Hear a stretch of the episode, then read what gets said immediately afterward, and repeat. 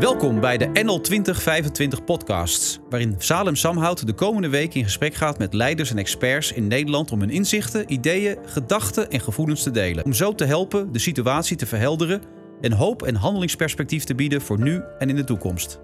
Samen maken we Nederland. Vandaag bij mij te gast Rinda den Beste, voorzitter van de PO-raad. Rinda, vertel me eens, hoe gaat het met jou in deze coronatijd?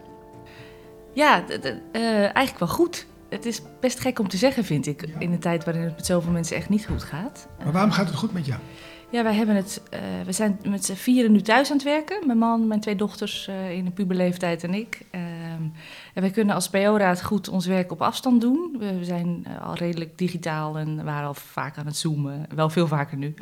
En we hebben het thuis goed. We hebben een ruim huis. We kunnen, kunnen allemaal gewoon zitten op een plek waar we rustig kunnen werken. En ik merk dat, ja, dat, dat ik daar toch ook op een gekke manier van kan genieten. Oké. Zijn er ook angsten die je hebt zelf? Niet voor mezelf zozeer. Ik ben sowieso niet zo heel angstig aangelegd, geloof ik. En ik check dat ook wel steeds in mijn naaste omgeving. Mijn ouders, mijn vriendinnen, mijn, mijn, mijn familie, mijn kinderen. We zijn er natuurlijk allemaal heel erg mee bezig, maar angsten voor mezelf niet. Ik heb wel angsten voor... ehm, nou, ik ben ook oud-wethouder hier in Utrecht. Ik, ik ken de stad goed. Ik weet dat er een aantal groepen in onze stad hier eh, heel erg veel last nu al van hebben, maar van, van houden. Ehm, en ik maak me wel eh, heel veel zorgen over een, een, een bepaalde groep kinderen ook in de scholen. Maak me dat eens visueel. Wat gebeurt hier in een stad wat echt, eh, wat echt vervelend is? Nou, je, je weet dat mensen eh, in zo'n stad heel erg de behoefte hebben aan contact, heel veel zorg nodig hebben, veel fysieke aandacht nodig hebben, die er nu gewoon niet altijd kan zijn. Of omdat het niet mag vanwege de maatregelen, of omdat de hulpverleners zelf ziek zijn of klachten hebben. En eh, we merken ook in de eh, meldingen bijvoorbeeld van, van kindermishandeling, zorgmeldingen, veilig thuismeldingen, dat die de eerste week nog niet, maar vanaf de tweede week, we zijn nu al in de vierde week, Ja. dat die toenemen. En dat eh, mensen dichter op elkaar, gedwongen dichter op elkaar, in sommige situaties echt geen goed idee is. Gewoon gevaarlijk is voor mensen zelf, voor kinderen. Eh, maar dat ook mensen in eenzaamheid en mensen met verslaving of mensen met grote zorgbehoeftes nu door die geïsoleerde, dat geïsoleerde bestaan ja, letterlijk tegen de muren aan, aan rennen. En dat, dat gaat mis. Ik eh, liep eh, vorige week door Amsterdam heen en dan plotseling in de leegte zie je ook veel beter de daklozen. En, en dat raakte mijzelf eigenlijk enorm hoe de eenzaamheid van die mensen afstraalde. En je, je zag ze eigenlijk ook veel beter als zonder mensen. En jij had het net ook over de daklozen. Wat gebeurt daarmee? Voor zover ik weet is eh, de, de nachtopvang open, maar zijn heel veel dagopvangen niet open. Dus ze zijn nog veel meer op zichzelf aangewezen. En dan is zo'n dag lang hè, in het voorjaar. Eh, het is gelukkig mooi weer, maar dat is echt, nou ja, het is maar een heel kleine verzachtende omstandigheid. Maar er gebeurt eigenlijk niks wat er normaal wel gebeurt. Dus eh, ook de heel la- laagdrempelige eh, sociale ehm, eh, werkomgeving of de dagopvang of de dagbesteding, waar veel van deze mensen ook toch, toch een beetje een dagelijks ritme vandaan halen, die valt nu allemaal weg. Ehm, en dat geldt bijvoorbeeld ook voor onze ehm, eh, leerlingen in het, in het speciaal onderwijs, die echt dat dagelijkse contact nodig hebben en ook vaak niet kunnen begrijpen cognitief waarom het er niet is. Hoe gaat dat in die gezinnen? Want je omschreef net mooi met, jou, eh, met jouw man en jouw twee dochters. Maar in die kinderen die in speciaal onderwijs zitten, die krijgen weer veel meer tijd met hun ouders. Wat gebeurt in die gezinnen? Eh, Nou, dit is heel wisselend. In het ene gezin gaat dat heel, heel goed en heel fijn. En kunnen ouders ook goed eh, hun, hun kind opvangen en begeleiden. Nog een beetje eh, aan, aan iets van ontwikkeling doen, of een puzzeltje of een spelletje of naar buiten. In andere gezinnen is, is niet zelden natuurlijk de problematiek die die kinderen hebben, is ook de problematiek van die ouders. Dus dan is het heel moeilijk. En dan is ook de. ehm, eh, nee, dan is het, het geduld met elkaar, het kunnen, goed kunnen zorgen voor elkaar, is echt in gevaar. En merken we ook dat we dus niet als scholen kunnen zeggen, we zijn dicht. Dan wordt dus ook voor een groot deel van deze kinderen, ik denk wel zo'n 20%, wordt toch gekozen, als het lukt met leerlingenvervoer hè, en de busjes en alles wat daarvoor geregeld moet worden, de ambulante begeleiding, wordt er toch voor gekozen om die kinderen toch maar naar school toe te halen, omdat het voor iedereen beter is. Ja. Hoe gaat het met de leerkrachten? Want die moeten nu heel veel doen. Ze moeten digitaal onderwijs geven. Ze krijgen ook nog de moeilijke gevallen ook nog eh, in de klas. Ja. Hoe gaat het met die eh, leraren? Ja, er zijn in het primair onderwijs 150.000 leraren. Ik denk 150.000 verschillende verhalen. Ja. Uh, ligt ook heel erg aan de thuissituatie. De een kan dat veel beter thuis regelen dan de ander. Het ligt aan hoe, hoe digitaal vaardige leerkrachten al zijn. Het ligt natuurlijk ook aan de populatie waar je mee te maken hebt in je school. Um, dus er zijn heel veel verschillende verhalen over te, te vertellen. Ik merk wel grosso modo dat iedereen keihard aan het werk is om toch uh, zo goed mogelijk afstandsonderwijs vorm te geven. En dat gebeurt in bijna alle gevallen digitaal. En in een aantal gevallen toch nog papier met, met pakketjes en boekjes. Kun je eens een verhaal vertellen wat, wat ons kippenvel geeft? Ja, ik uh, doe dat een beetje geanonimiseerd natuurlijk. Maar ik weet hier bijvoorbeeld uit Utrecht, maar ook uit Amsterdam... dat er um, juffen zijn in uh, zware achterstandswijken. Die weten dat er thuis geen computers zijn. Dus dat ze best filmpjes kunnen inspreken en, en taal en voorleesboeken, maar dat dat die kinderen niet bereikt. Uh, dat zijn juffen die om de dag zorgen dat ze bellen met de ouders om um, toch even contact te hebben en, en, te vragen: kunnen jullie je kind begeleiden om toch huiswerk te blijven maken? die zelfs tot, tot s avonds toe met anderhalve meter op de stoep staan bij die gezinnen waar ze geen contact mee krijgen om in een plastic tasje uh, een knutselwerkje, een taalboekje en een rekenboekje te overhandigen. Soms zelf in hun eigen netwerk een tolk inschakelen die ze misschien kennen uit de buurt, die wellicht Arabisch spreekt of een andere taal waar het over gaat. Om vanaf de stoep op anderhalve meter afstand te praten met de ouders. Om maar te zorgen dat het kind aan het werk kan blijven. Dat vind ik echt hele roerende uh, verhalen. De, de, de, drive in het onderwijs om, om toch ook die kinderen te bereiken, die ze nu niet makkelijk kunnen bereiken, die gaat echt heel, heel, heel ver.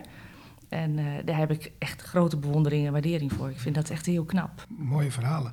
Nu even naar een hele andere stap. Kijk, corona gaat ons allemaal raken en er gaat werkeloosheid komen. Uh, in, de, in de arbeidsmarkt is het zo dat in het onderwijs te weinig mensen zijn. Wordt dit ook een kans voor jullie?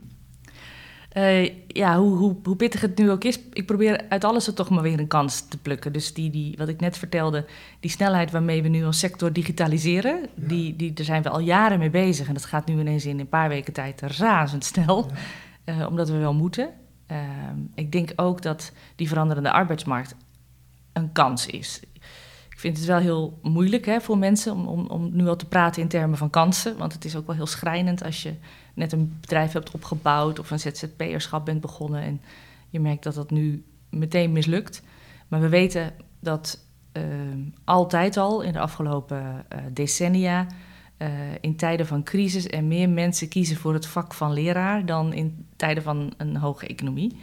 En um, dat, dat zal dus nu waarschijnlijk ook wel weer gebeuren. Dat mensen dan toch zoeken naar baanzekerheid. En dan is het onderwijs een hele veilige omgeving. Dus voor jouw sector is dit misschien wel een oplossing voor een echt langlopend probleem al in jullie sector? Ja, dat zou kunnen, hoe zuur ook. Um, en tegelijkertijd moeten we daar ook wel heel kritisch op blijven, omdat niet iedereen die nu dan misschien zou gaan kiezen voor het onderwijs ook echt heel geschikt is voor het onderwijs. Um, en je in tijden van crisis wel merkt dat er veel meer belangstelling is, maar dat wil niet altijd duurzaam ook doorzetten, zeg maar. Dus ik wil daar nog niet altijd positief over zijn. Ik hoop natuurlijk sowieso dat er vanuit intrinsieke motivatie en ook omdat je merkt dat zo'n crisis wel heel veel blootlegt, wat je net zelf ook zei over die daklozen die je ineens heel erg ziet. Ik merk dat je nu die kwetsbare kinderen ook ineens heel erg ziet. Dus ik hoop dat vanuit de, de waardering voor de beroepen, ook de zorg, dat mensen juist misschien in deze tijd om die reden denken: ik ga in die publieke sector werken. Dat zou ik wel heel mooi vinden. Nu nog qua verandering. Die digitalisering vertelde je net, dat gaat heel snel. Ja. Denk je ook niet, wat fijn dat die crisis is, want een, het onderwijs staat goed bekend, maar ook niet dat ze veranderingsbereid zijn. En nu komt er zo'n snelle verandering. Is dat ook niet weer een zegen eigenlijk? Ja, ik denk in zekere zin is dat een zegen. Uh, met alle mits en maren die ik daar net ook over zei. Omdat we nu wel moesten. En uh, de, de, de, nou ja, de angst voor de, voor de computer en de twijfel over de kwaliteit van onderwijs via digitaal onderwijs, die is nog steeds niet weg. Want we doen wel heel veel. En het is ook allemaal hartstikke leuk. Maar wat het echt oplevert en hoe uh, gestructureerd het allemaal gebeurt en hoeveel ook daadwerkelijk bij die kinderen uh, terechtkomt. Dat gaan we straks pas merken als we weer naar school gaan. We zeggen wel, iedereen heeft een achterstand. Dat is ontegenzeggelijk een feit. En die 20% kwetsbare kinderen, die zullen waarschijnlijk een nog veel grotere achterstand hebben dan de kinderen die thuis goed begeleid kunnen worden. En toch is het ook een kans, omdat je wel merkt dat door die, uh, door die filmpjes die we nu maken, door het digitaal maken van lesmateriaal, door de grote hoeveelheid laptops die nu ook in het primair onderwijs worden ingezet, dat je wel anders naar onderwijs gaat kijken in deze periode. En dat je misschien ook de uh, groep die we altijd al moeilijker konden bereiken, bijvoorbeeld thuiszitters die uit ons systeem zijn gevallen, heel, heel tragisch, dat we misschien eigenlijk best ook op een andere manier deze kids zouden kunnen bereiken. Ja. Dat vind ik er wel interessant en daar zijn we ook al over aan het nadenken. Ik sprak vanochtend met een directie van een uh, groot bedrijf en uh, die gaven een paar dingen aan. In de eerste plaats, hoe, uh, hoe ga je met de onzichtbare nu om? Want er zijn nu heel veel mensen die ook ergens werken en die onzichtbaar worden en die, die weinig te doen hebben. Uh, en de tweede was ook uh, dat ze zich zorgen maakten over de kinderen, dat ze geen sociaal contact hadden met andere kinderen eigenlijk. En eigenlijk zou ik eens met jou willen praten over wat doe je met onzichtbaren? Want dat, uh, kun je daar eens een voorbeeld van geven? Bedoel je dan de onzichtbare bij ons in ja. het bedrijf? Of nee, onzichtbare kinderen. Laten we ja, maar eens leren, wat doe je met de, kinderen. de onzichtbare kinderen? Ja, ja we, we, we, hebben in ieder geval eerst geïnventariseerd hoeveel dat er waren. Ja. Uh, we denken zo'n 20 procent, dat is toch veel. Hoeveel praat je dan in, op, in basis Nederland? 20% onzichtbare kinderen? Ja, dat is natuurlijk lokaal heel verschillend. Ja, hè, maar gewoon als je landelijke cijfers kijkt? Ja, dat, als je 150.000 kinderen in het primair onderwijs ja. rekent, ja, dan heb je het toch al gauw over 30.000. 30 VO zijn het er ook flink veel. Uh, dan heb je ook nog de 0 tot 4, dus kinderopvang. Dus, nou ja, maar laten we vanuit onze sector denken dat het 30.000 kinderen zijn. We zoeken ze op allerlei manieren op. Door uh, bij die gezinnen langs te gaan, door ook jeugdhulp in te schakelen, door gemeenten in te schakelen. Wat ik heel interessant vind is het omdenken wat plaats heeft gevonden nu bij de gemeente met de leerplichtambtenaren. Die gaan natuurlijk normaal checken of een kind op school zit. En zo niet handhaven, sanctioneren, et cetera. En die zijn nu, uh, was ook in het uh, NOS-journaal, die zijn nu ingezet op heel veel plekken. Om juist uh, in de speeltuinen, bij de hangplekken, bij de basketbalcourts uh, die kids te gaan opzoeken en te vragen: moet je niet achter de computer zitten nu? Heb ja. je niet eigenlijk les? Of wat is er aan de hand waarom je hier nu bent? Dus die leerplichtambtenaren zijn eigenlijk ja, werkeloos geworden. In die zin ja. hun, hebben hun baan eigenlijk in een hele rappe tijd veranderd. Naar heel outreachend, zoals we dat noemen in de sector. En hoe gaan die ambtenaren ermee om? Want dat vind ik nou intrigerend. Ambtenaren die door deze coronacrisis plotseling ook een hele grote shift maken. Hoe, doen, hoe gaat dat? Vertel ja, eens. dat gaat eigenlijk heel leuk. Want ze, ze waren ja, nu eigenlijk achter hun bureaus, ik zal niet zeggen aan de duimen draaien, maar zich wel aan het afvragen: wat moeten we nou doen? En ze zijn nu samen met bijvoorbeeld het jongerenwerk, of samen met de bijzondere opsporingsambtenaar, of soms gewoon met de lokale wijkagent. Zijn ze gewoon de wijk in, gaan ze hier in Utrecht naar het Griftpark, gaan ze in Transwijk naar het park. En gaan ze met die jongeren praten en zeggen ze ook letterlijk: Goh, ik Hè, ik, ik, ik, ik zoek Salem, uh, we krijgen geen contact met hem. Uh, weten jullie waar die, waar die uithangt? Meestal weten jongeren dat wel, waar die uithangt. Ja. En kunnen ze op die manier toch die onzichtbare wel bereiken. Hebben ze dan niet het gevoel dat is een politieagent of hoe gaan ze daarmee om? Worden ze... Nee, meestal de wijkagent is meestal voor de jongeren wel een heel vertrouwd gezicht. En die kent ook al die jongeren wel bij naam. En die weet ook wel waar ze uithangen. Dus die weet ook wel welke bankjes of bushokjes of uh, basketbalveldjes die moeten hebben. En uh, kinderen vinden elkaar uh, toch wel, ook, ook als het niet mag. Dat is ook wel een probleem. Ja. Dus tot en met 12 jaar, ik merk het ook bij mijn eigen kinderen, weten dat heel goed dat ze, dat ze samen mogen spelen, maar boven de 12 uh, niet. Ja. Een afstand moeten houden. Maar die, die jongerenwerkers en die politiemensen die doen fantastisch werk. En die, die weten die kids over het algemeen wel goed te vinden. Dus eigenlijk zijn er heel veel onzichtbare helden eigenlijk ook nu. Ja, vind ik wel. Ik vond het ook mooi dat die, die leerplichtambtenaren en die politiemensen zo uh, in beeld werden gebracht. Want die doen ook heel veel sociaal goed werk. Dus die zijn in contact met die kids. En normaal zie je niet dat ze dat doen. Want het voorkomt ellende. Ja. Dus het is heel onzichtbaar werk. En het is nu heel zichtbaar gemaakt dat zij een hele belangrijke sleutelrol kunnen vervullen in het vinden van, uh, van ook deze gezinnen en deze kinderen. We hebben het nu net over de onzichtbare kinderen. Dat is één deel of één kant van het spectrum. De andere kant is het spectrum, de mensen die opinieleiders zijn en die het land uh, moeten redden. Hoe, en jij zit in NL 2025. Hoe zie je dat, die opiniemakers van het land, wat verwacht je eigenlijk van hen nu? Ja, vind ik, vind ik een mooie vraag. Ben ik wel benieuwd hoe jij daar zelf naar kijkt. Ja. wat we daarvan mogen verwachten. Ik zie enerzijds dat ze. Uh, ik zie ontzettend mooie dingen ontstaan. Hè? Dus ik zie ook veel bereidheid en ook veel uh, tekst om samen de schouders eronder te zetten. Er wordt ook veel gedaan. Er zijn bijvoorbeeld heel veel laptops gedoneerd. Heeft NL 2025 trouwens ook nog een rol in gespeeld om. Um, om, om te zorgen dat we de meest kwetsbaren ook door deze crisis heen helpen op allerlei manieren. Ik merk ook dat er wel in toenemende mate wordt geschreven over uh, lessen die we kunnen leren uit, de, uit deze crisis. Over zijn we elkaar niet heel erg gek aan het maken de afgelopen jaren in die, in die continue doordraaiende economie? Uh, waren we niet een beetje doorgeslagen in, in, in het kapitalistische denken en het steeds maar hè, vanuit de, de, de, de, grote industrie onze producten halen? Komt er niet veel meer waardering nu voor de kleine lokale ondernemer en de boeren en de bedrijfjes? Uh, kunnen we niet veel vaker thuiswerken en op die manier het fileprobleem oplossen? Dus ik zie heel veel maatschappelijke vraagstukken wel oppoppen. En wat ik heel erg hoop, en ook wel hoop van de opiniemakers en, de, en de, alle leiders in dit land, uh, en daar wil ik zelf ook graag een steentje aan bijdragen, is dat wat we nu zeggen te leren, of wat we, waar we nu um, mee geconfronteerd worden, dat we dat niet straks weer heel erg vergeten. Ja. Dus dat dat, vast, dat dat vastgehouden wordt op de een of andere manier. Ik heb uh, daar zelf ook wel een perspectief op. De eerste plaats is, ik zeg soms wel eens, ik hoop dat dit drie tot vier maanden duurt. Want gedragsverandering is ja. meestal na 30 dagen. Ja. En dan moet het ook nog inslijten. Dus om er echt van te leren zal de crisis langer moeten duren. En ja. ook deze nieuwe manier van werken. Uh, tweede manier is dat we als leiders ook duidelijk moeten zeggen dat wij nu toch wel het voortouw moeten nemen.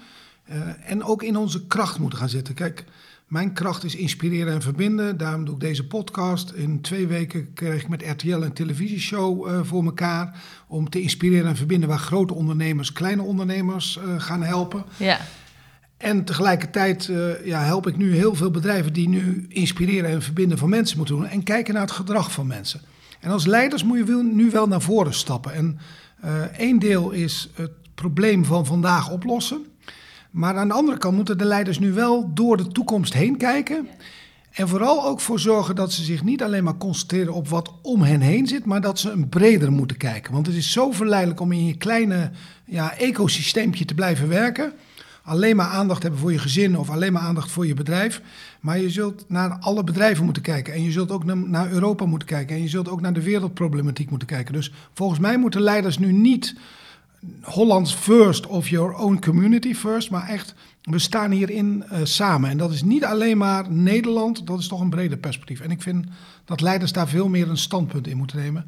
En ze moeten een bijdrage leveren aan de brede maatschappij. Dat is mijn perspectief hierop. Ja, ja ik vind het heel mooi en ik hoop ook inderdaad wat jij zegt, dat we, uh, dat we nog langer gedwongen worden om op die manier te werken. Ik uh, denk dat het voor het bedrijfsleven of voor de, voor de kantoren ook nog wel zal gelden. Ik denk wel dat ons, ons onderwijs, hè, toch maar weer even naar mijn eigen smalle sector ja, ja, ja. terug, dat, dat die als eerste weer aan de praat uh, gaan. En dat zou ik heel fijn vinden. Wij allemaal willen niets lievers dan die kinderen morgen weer in de klas. En ik hoop toch dat we de lessen die we nu leren vast blijven houden. Maar ik ben ook wel benieuwd, als je dat zo vertelt, ik vind het bedrijfsleven daar belangrijk in, maar wat verwacht je daar dan bijvoorbeeld van de publieke sector in? Nou, ik denk dat de publieke sector vooral de afgelopen weken enorm bezig is geweest. Hoe moeten we dit oplossen? Ik heb ook al gehoord dat er best wel paniek was, dat er nog geen perspectief uh, was. Ja. Ik zie langzamerhand dat er perspectief aan het ontstaan is. Ja.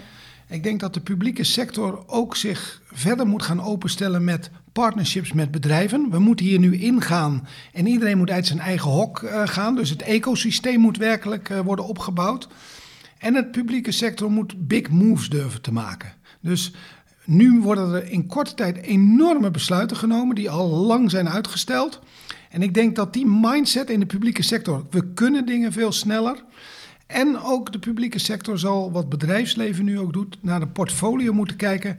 Wat is nu echt nodig? Wat gaat waarde creëren voor de toekomst? En ook het lef hebben om dingen te stoppen die voor de crisis geen waarde toevoegden en na de crisis zeker geen waarde zullen toevoegen, zeg maar.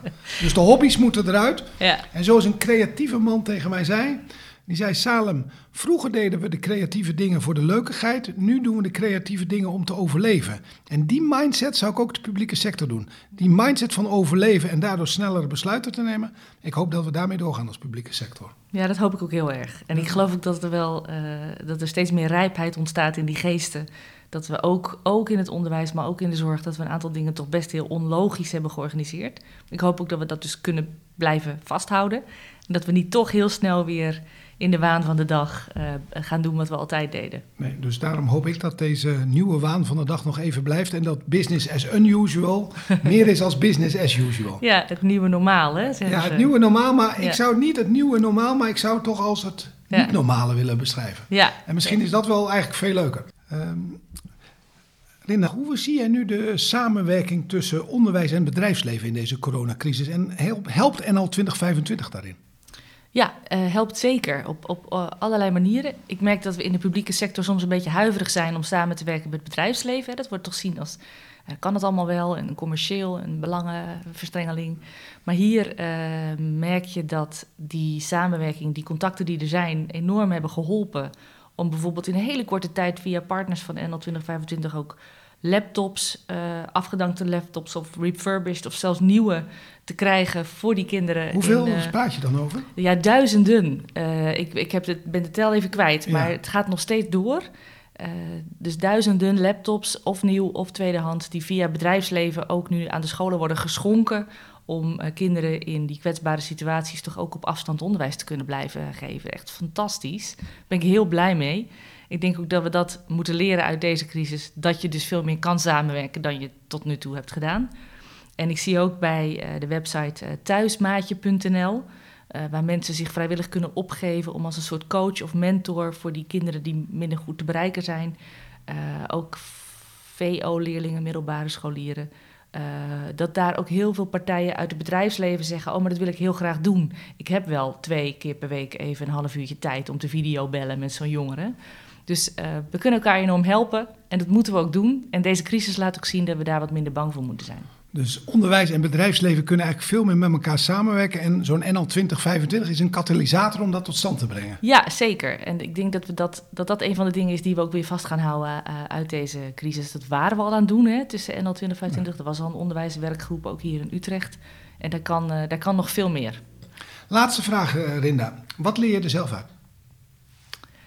Um, ja, toch wel um, hoe. Uh, ik, ik vind het om te, leuk om te merken wat een ontzettend fijne werkplek ik heb. Dat vind ik toch belangrijk om te zeggen, want je moet het ook maar met je eigen organisatie redden. We zijn met zo'n 70 man uh, hier iets verderop in Utrecht. En we zorgen enorm goed voor elkaar en we krijgen dit er toch ook heel snel digitaal allemaal goed uh, ingeregeld.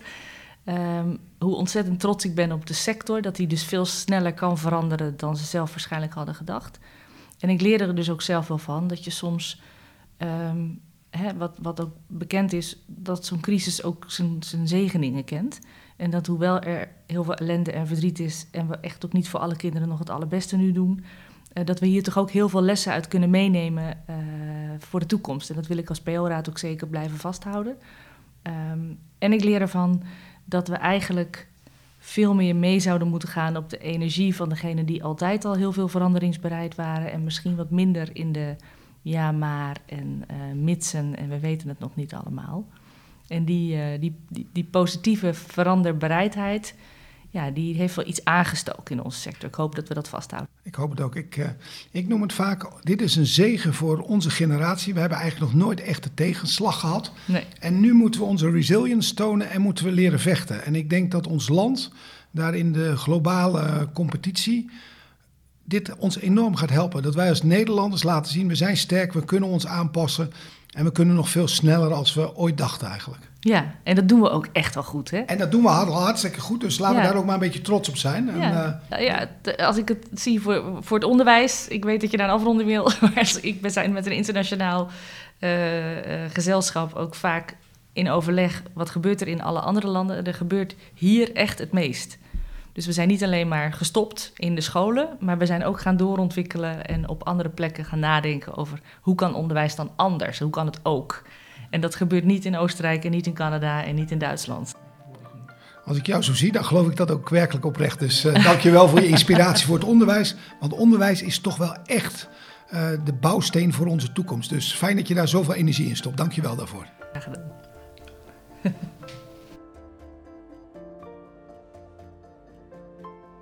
NL 2025 is een diverse beweging waar honderden aanjagers vanuit onder andere het bedrijfsleven, kunst en cultuur, media, sport, onderwijs en wetenschap zich op persoonlijke titel inzetten voor een mooiere toekomst voor Nederland, voor de huidige en toekomstige generaties. En dat doen we vanuit het Pay It Forward principe. Ik doe iets voor jou en dan geef jij het weer door aan iemand anders.